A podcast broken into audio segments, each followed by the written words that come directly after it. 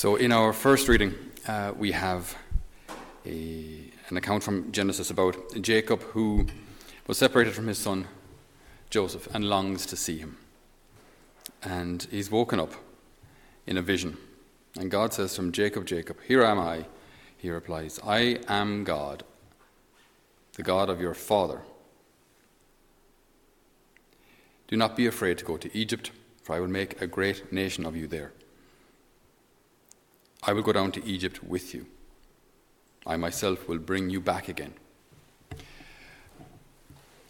I love the, the confidence, as such, the, the, the way God speaks. It's like it's a series of promises, right?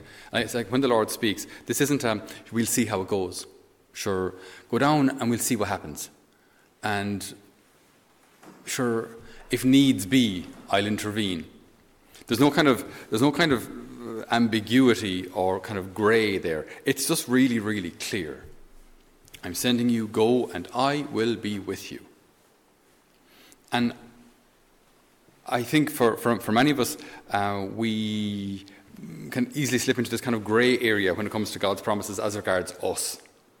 So God's promises as regards the big things, as regards world peace, as regards uh, the church, you know, never being overcome by, by evil or whatever it may be.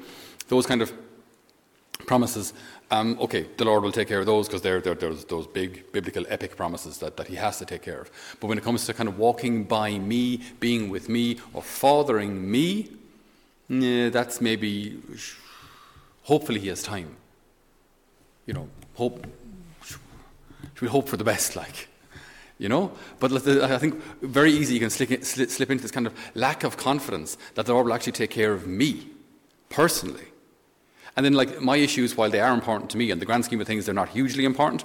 I mean, it's important that I get a job, it's important that I have, you know, a family, or if you're hoping to get married, or, or uh, on the grand scheme of things, they're not hugely important to us as individuals. They are very important, understandably. But, yeah, I mean, I mean, I hope God will listen. I hope God will take care of it. But maybe there are just more important things to be done. It's, it's, it's, it's, it's a subtle little kind of a little kind of a, a temptation. And it's, this is like the, that, that period of waiting is the devil's playground.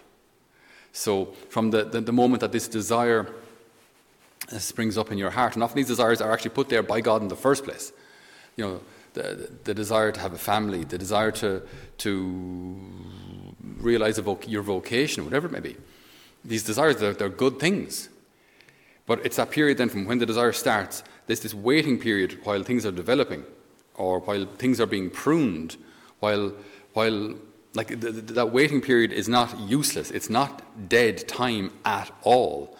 It's a time of preparation. But as I say, it's also the, the devil's playground because that's uh, absolutely the occasion when he will say, See this? Look at your situation. Look at it. You are waiting and nothing is happening. You are waiting and nothing is moving forward you're waiting and you still have no child and you're still not married and you still have no car and you still have no house, still have no job, still have no whatever you're praying for. Health, you know, whatever it may be. You're waiting and nothing is happening. He doesn't care. He's not listening. You don't really matter. There are other more important people out there. There are other, there are other actually, there are other holier people out there than you. They've prayed better. They're getting their prayers answered. Look, look around you. Everyone else is getting their prayers answered. See all these happy people? All their happy little vocations and happy little children. And there's you, big bag of misery. You know? So obviously, like, they're better people. They've prayed better. And God maybe kind of slightly prefers them. So, sure, we can hope, I suppose, that eventually He might hear you. It's like, it's diabolical what goes on in that, in that waiting period. Like, it's awful. It really is awful. And it's fairly constant, too. Because every time you see something good, every time we see someone else's blessing, it can remind me that maybe or the devil will use everyone else's blessings to highlight to me that maybe I'm not quite as blessed as them. So now, even the good things, the enemy tries to turn them into something negative to poison me against my father. Very, very serious stuff. Very, very dangerous. Very, very dangerous. It's just, it's so, as I said, so typically diabolical for, for the enemy to try and, and use everything and anything he can to get us to doubt the goodness of our Father. And this, this waiting period, like this waiting period can be such a somewhat difficult but beautiful time. Because in that, in that, in that waiting, in that period of, of, of patience, in that period of, of, of hope, what should be development, I'm learning to pray. And I'm learning to hold on to God, maybe in a way that I've never had to before, because maybe when I was younger, my intentions were, were smaller and maybe they got answered a lot quicker, and maybe my intentions weren't that serious. I mean, when you're a teenager, your biggest intentions are, oh my goodness, I hope my, I don't get receding hairline. I hope, I hope this person falls in love with me. I hope I pass an exam. You know, they're small little things, like in the grand scheme of things. They're important, they're important. Except, except receding hairlines, that doesn't matter. But, but then as we get bigger, our intentions get, get, get bigger as well, you know? And it's just so, so typical then as, as, as we have to wait maybe for, for longer, maybe for a month, two months, maybe a year, three years, five years, for something that the enemy will use that time to say, see, nothing is happening. He doesn't care. It's just back to this kind of fundamental temptation from Adam and Eve. Your father isn't good. Your father will not take care of you. You want to be happy, take it, because he's not going to give it to you. You want grace, you want blessing, whatever it is, whatever you want in your life, you want joy, pleasure, take it because he won't give it to you, because he's not good. And that's why, like, when you hear these words, you know, uh, to, to, Jacob, do not be afraid to go to Egypt. So do not be afraid to, to realize this, this, this desire of your heart to see your son. Not only will I be with you, I will make you a great nation there. I myself will go with you and I will bring you back. I will be with you because I am your father. I will be with you. And so, in, in, in this period of, of waiting, like I think, Jeannie, if we could just see it this way, if we could just see this, this period of, of, of, waiting with eyes kind of of excitement. Do you know, I remember when I was, when I was a child, like um, the 15th of December to the 25th of December felt like four years. Remember that? You know, that 10, that 10 day period where you're like, it's almost Christmas, it's almost Christmas, almost getting the presents. This is so exciting. I can't sleep, I can't eat. Oh. you, know, you know, I want to stay up all day, all night. I'm so excited. And though that 10 day period just seemed to drag on, it just felt like forever until Christmas Day finally would come. And maybe we should have a bit of that in our adult lives, you know? Like being excited for the grace that God is going to give. Do you know, I can't wait for that day when whatever this promise is, whenever, whatever this, this grace is, whatever this, this, this, this, this hope that He has planted in my heart, I can't wait to see its realization. Because it will happen. Because He is my Father. If it is something good, then I hold on to that, to that promise of the Lord. I mean, and we should, yeah, we should, maybe I should preface that by by saying, when we've prayed for something, hold on, wait for the promise, wait for, wait for the Lord to say, I will do this for you. And if you will, then it will come. Then it will come. But we do have to wait for that answer because at times what, we have, what we're praying for might not be the, the most important thing now, or it might not be the right thing now, or it might not be the right person now. So, pray, we, we, we, we, like we, we, we immerse ourselves in, in the embrace of our Father, and we, we offer to Him our intentions and our prayers and our needs. And then listen, we're, as Irish, we're not very good at that, like listening to the Lord in prayer.